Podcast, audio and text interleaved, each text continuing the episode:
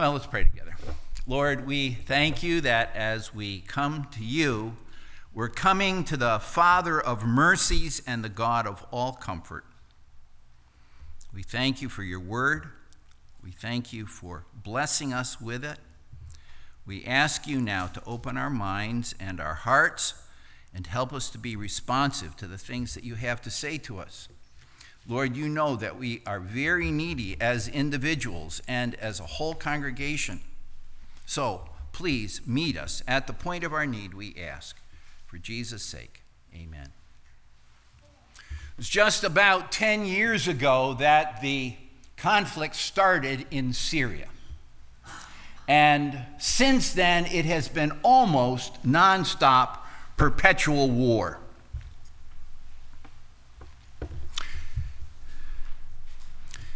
Estimated that refugees in Syria number around 10 million.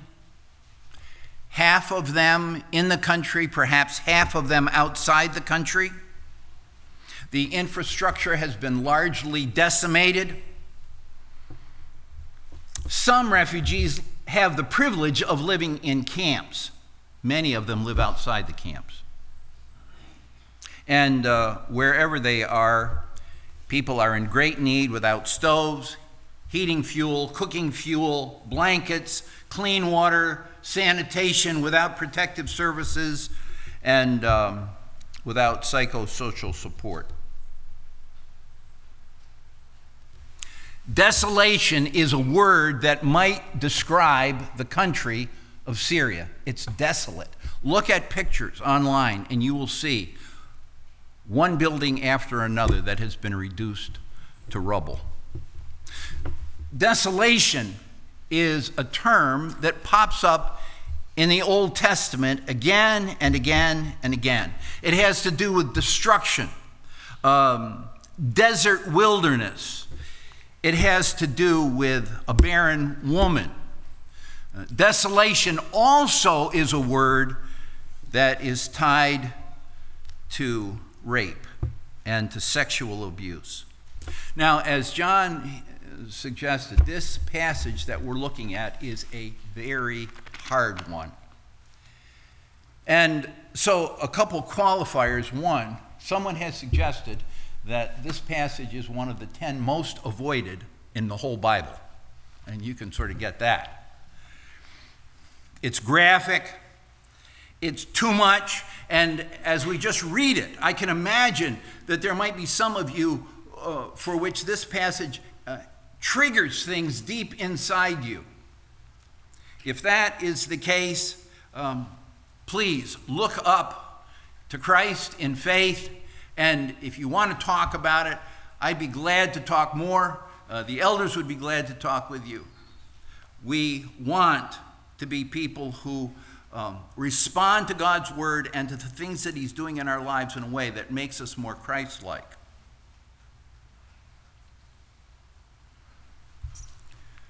We need, we want to be in families where we're cherished.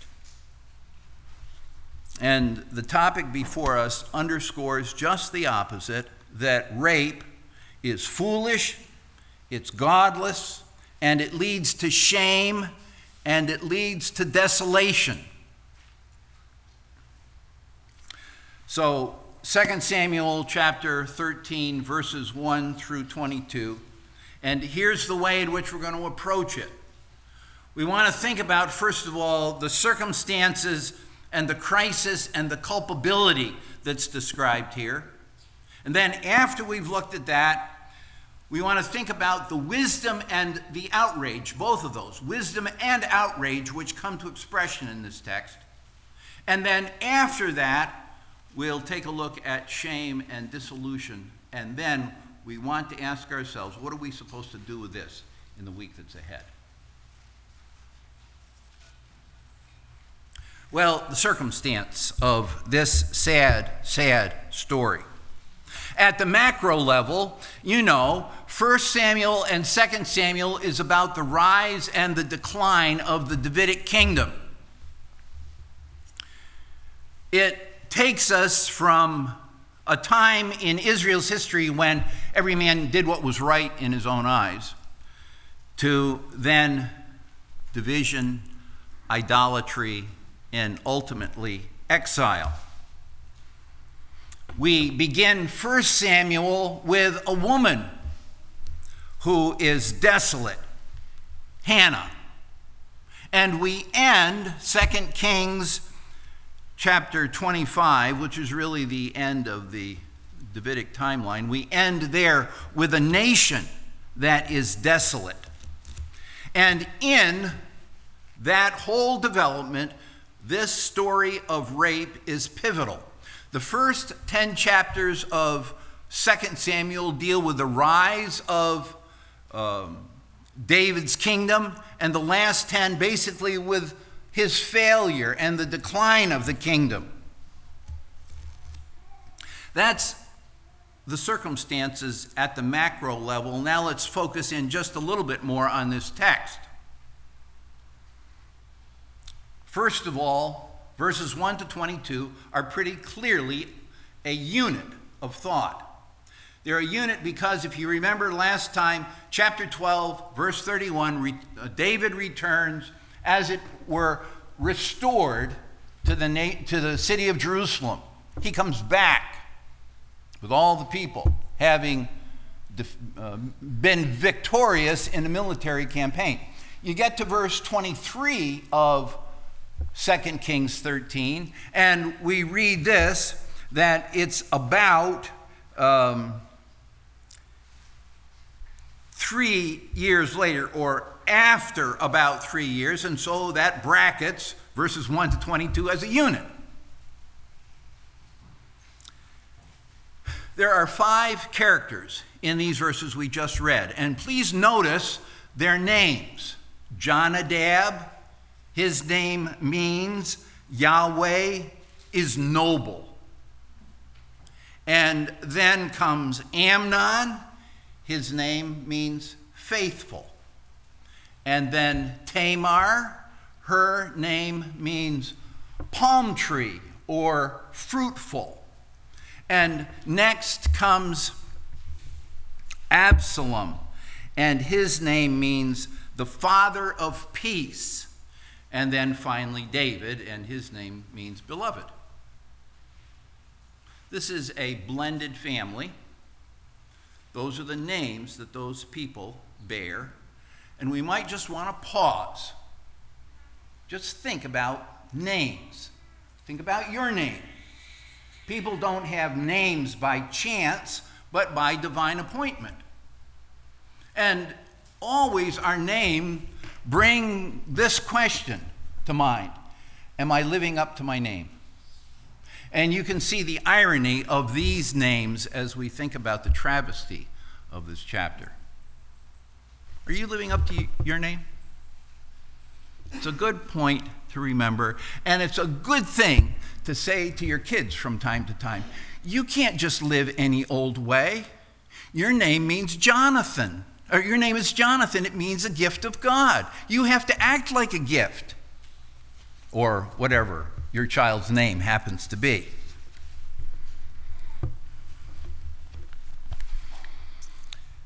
Then, one other thing from a micro level about these verses. You'll notice that it's not only a blended family and people who have names that, to which they don't really live up, but it's also the case that family relationships are marked here over and over and over again. Look at your Bible, see how many times in verses 1 to 22 there's reference to, say, a uh, brother or sister or father. There are at least, by my count, at least 19 times in 22 verses that we get that kind of reference. This is about a family.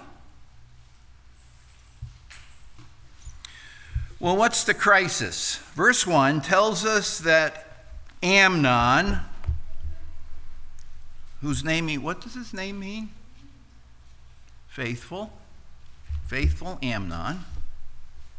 Uh, who is the heir apparent to David's throne. He's the oldest of David's sons. He loves his half sister Tamar. Uh, a better word for love would be he desires her.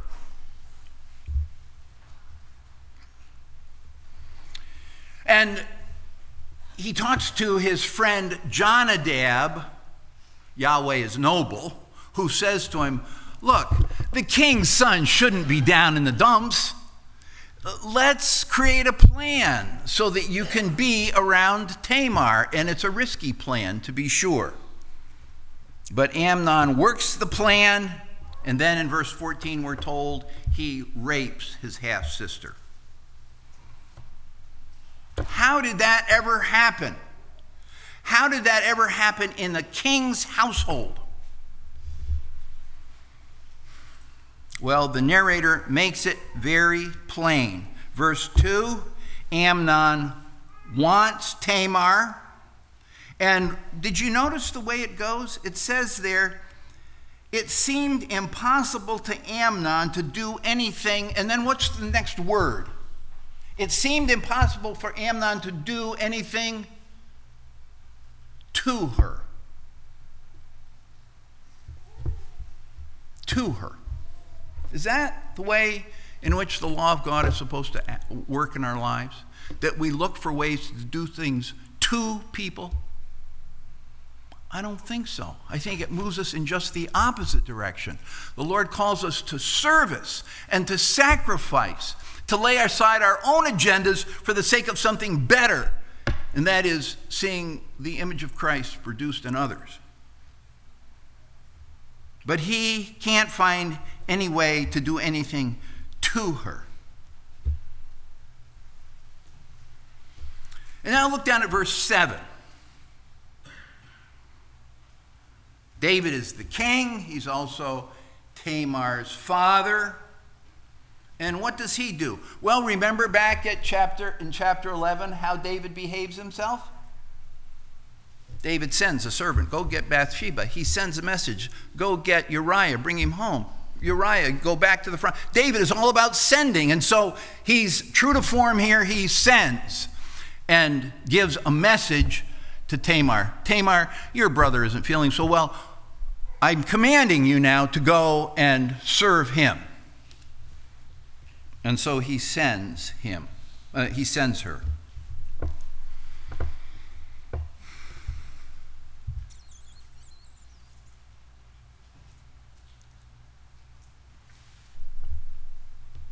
Notice also, just let your eye go down to verse 21, when David finds out about this rape that has taken place in his own household among his own children when he finds out about that, he's angry. Now, who's he angry at? Bible doesn't say. Maybe he's angry at Amnon. Maybe he's um, angry at the situation. Maybe David is also angry at himself. Doesn't say, but he's angry. And you can see that what has gone on between Amnon and Tamar is clearly a violation of the seventh commandment don't commit adultery. Sexual sins are outside the bounds of God's will for his people.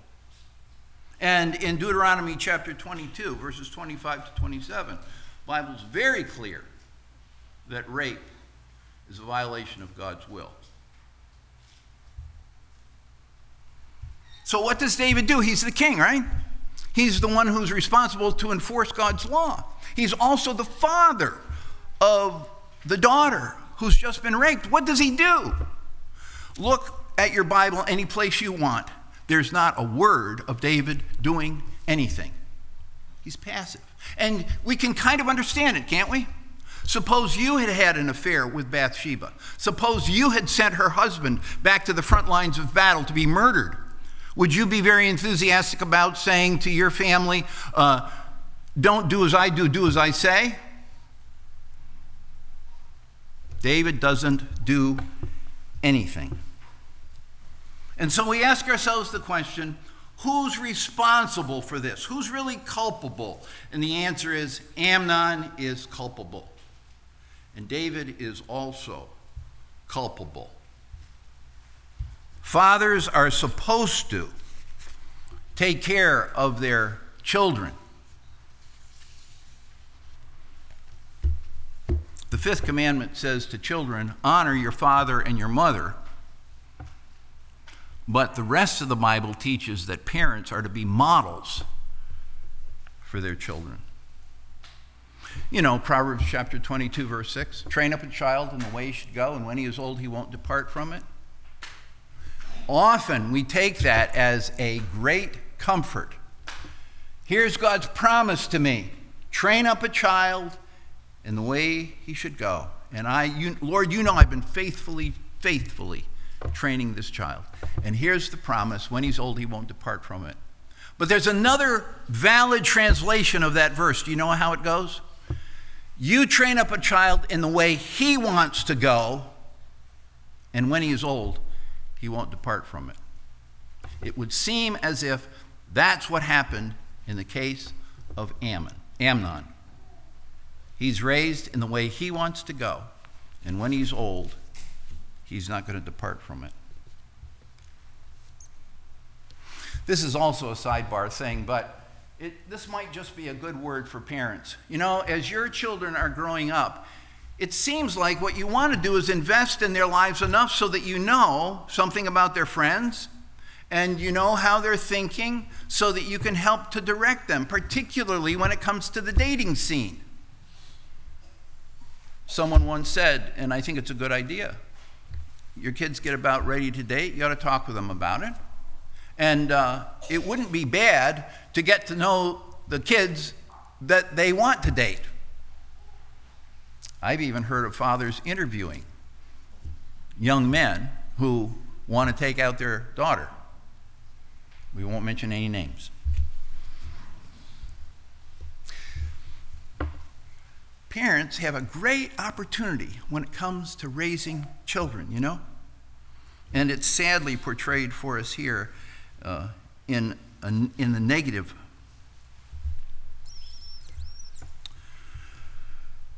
Well, that takes us then to the next big category that we want to think about, and that is the wisdom and the outrage of this rape.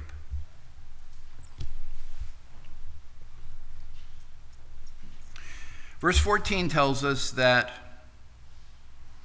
uh, after, uh, I'm sorry, verse 12, uh, Amnon makes his desires clear to Tamar, and she says, No, let's not do it. Uh, she says this would be disgraceful, this would be folly, this would be senseless. Now imagine a princess saying to a prince, No, we're not doing what you want to do. And what's Amnon's response? Well, he's the king's oldest son, right? And apparently nobody has ever said no to him because, verse 14, he's not having it. Now, what's the nature of love? Let me ask you that. What's the nature of love? Is the nature of love forcing my way on somebody else? Is that what love is about? Debbie and I had a discussion yesterday. It was a very mild discussion. Um, somebody had asked, there's a church nearby who had asked if I would go and uh, preach there. And I said, Well, what do you think? She says, You need something else to do like you need a, a hole in the head. Now, I kind of got the impression that she wasn't real big on the idea.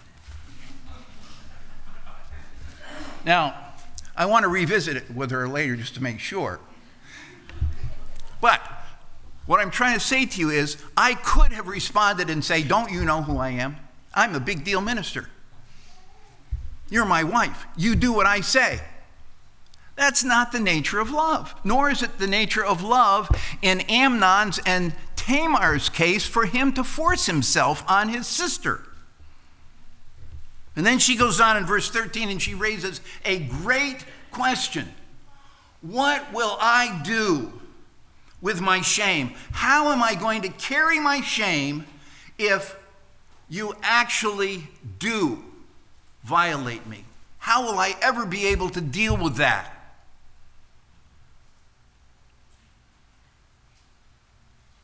And again, it raises another question my guess is if we were to spend enough time together, we would find that everybody in this room has places where you feel shame.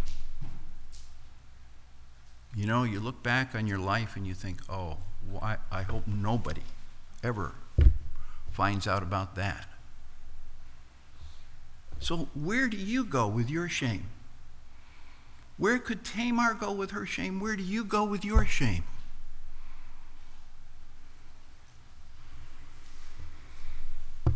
Well, very quickly, verse 15 his quote unquote love, which turns to violence, turns to hatred. And now he hates her more than he ever loved her in the first place. And so, at the end of verse 15, Amnon says, Get up and go. And again, uh, Tamar is equal to his words. And she says, No. Second time, no. I'm not doing it. Because if I were to get up and go, that would be worse than what you've already done to me. It's a greater wrong, she says. And so let's link, let's link the ways in which Amnon is behaving.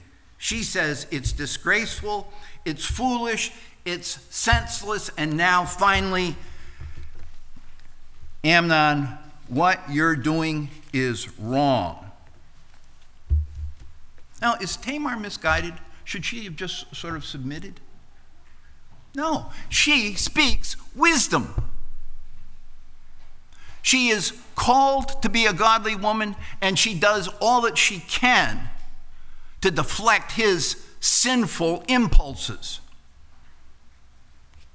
Rape is demeaning, and it is appropriate that she is properly outraged by this treatment. It's violence to the image of God in us. That's what rape is. But again, verse 16 Amnon won't listen. He's not having it. And so, verse 17, he says, uh, he calls his servant. He says, Get her out of here and bolt the door. And it's interesting, if you look at your verse 17, I think you'll see that it says, Get this woman. Yeah, put this woman out of my presence and bolt the door after her. That's not the best translated text, uh, translation of the text. You know what would be better? This.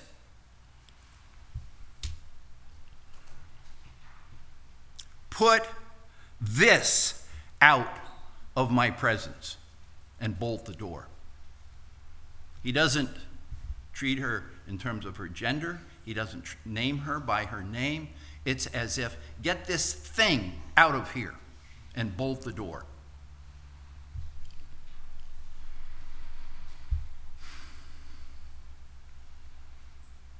No name. Trash. She's been used. Now get her out.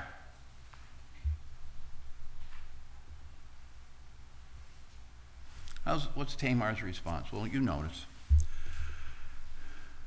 Verse 17, she, or verse 19, she puts ashes on her head. Then she tears this princess robe that she's wearing. She puts her hands on her head and goes out with loud wailing. Injustice, anguish, oppression. That's what she's experienced. And then we're told that she lives with her brother Absalom from that point on. But not just live with him. Please notice again. What does it say? Verse 20 says Tamar lived a desolate woman in the house of Absalom, her brother desolate. Where other, where, which other places in the Bible does that term come up? Well, uh, creation. Uh, there's formlessness, void, emptiness, darkness, isolation. But desolation carries with it the notion of being despised and rejected and acquainted with grief and endless suffering. Where does sexual abuse lead? It leads to treating another person as a non person. Now, where do we go with this? Tragic, graphic story. First of all, let's say this to ourselves all of life is religious. We can't separate it into parts. Well, this is my religious part of life, and this is my sexual part of life, as if the two don't interact with one another. No, all of life is religious. Let's also go to this with, our, with this passage sexual abuse, rape, it's sin. It's displeasing to the Lord. And so, whatever your sexual sins might be, this is the time to confess them to the Lord and seek his forgiveness. He's gracious and merciful. Your sin is not too much for the arms of the cross. You know? So, whatever your sexual sins may have been, confess them to the Lord and thank him that he's forgiven you and turn away from them. And if you're one of the many people that has been abused, look up to Christ in hope. Not too many years ago, there was a woman worshiping with us who told this story. She said, I was in church one day, and the pastor was talking about abuse and he said that abuse is rampant in the church. It's about 25% of all women have been abused. And she's sitting there in the row, and she's thinking to herself, 25%. One, two, three. That would be me. Now she's a mature adult, and all of a sudden there's a flood of memories that come back to her. She'd pushed them back out of her consciousness and it dawns on her this is something with which I have to deal. So I say to you, if you're one of the four, 25%, maybe it's more than that now, look in hope to Christ.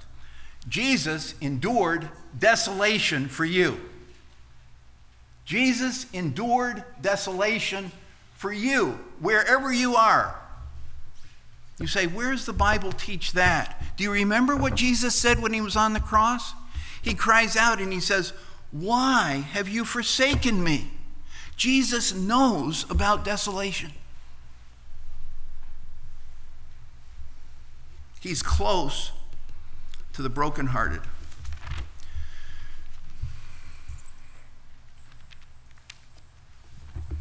Margie had been a spinster most of her life. And then she met Leonard, and they were married and started coming to our church. And as I began talking to her about her story, she said that she was raped as a young woman. Do you know what she did? As this man was forcing herself, himself upon her, she didn't know what else to do. She was a follower of Christ, and she cried out. She said, Oh, Jesus, save me. Help me. Please protect me. And she was raped, and he did care for her. Do you know how? Margie became one of the most godly, happy, uh, servant types in the church that I have ever met. I wish she were still around. I miss her terribly. And I say that to you to encourage you that wherever you have suffered, the Lord is able to give you of His grace, to make you what He wants to be, a trophy of that grace. So listen now to Hebrews chapter 4, verses 15 and 16. We don't have a high priest who hasn't been touched with the feelings of our infirmities but one who is tempted in all the points like as we are, yet without sin. Therefore, let us come boldly with confidence to the throne of grace, that we might receive mercy and find grace to help in our time of need. You need today? Come to Jesus. Lord, bless your word to us. We thank you for it.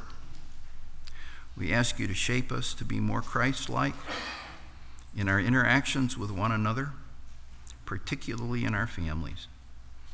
We ask these mercies in Jesus' name. Amen.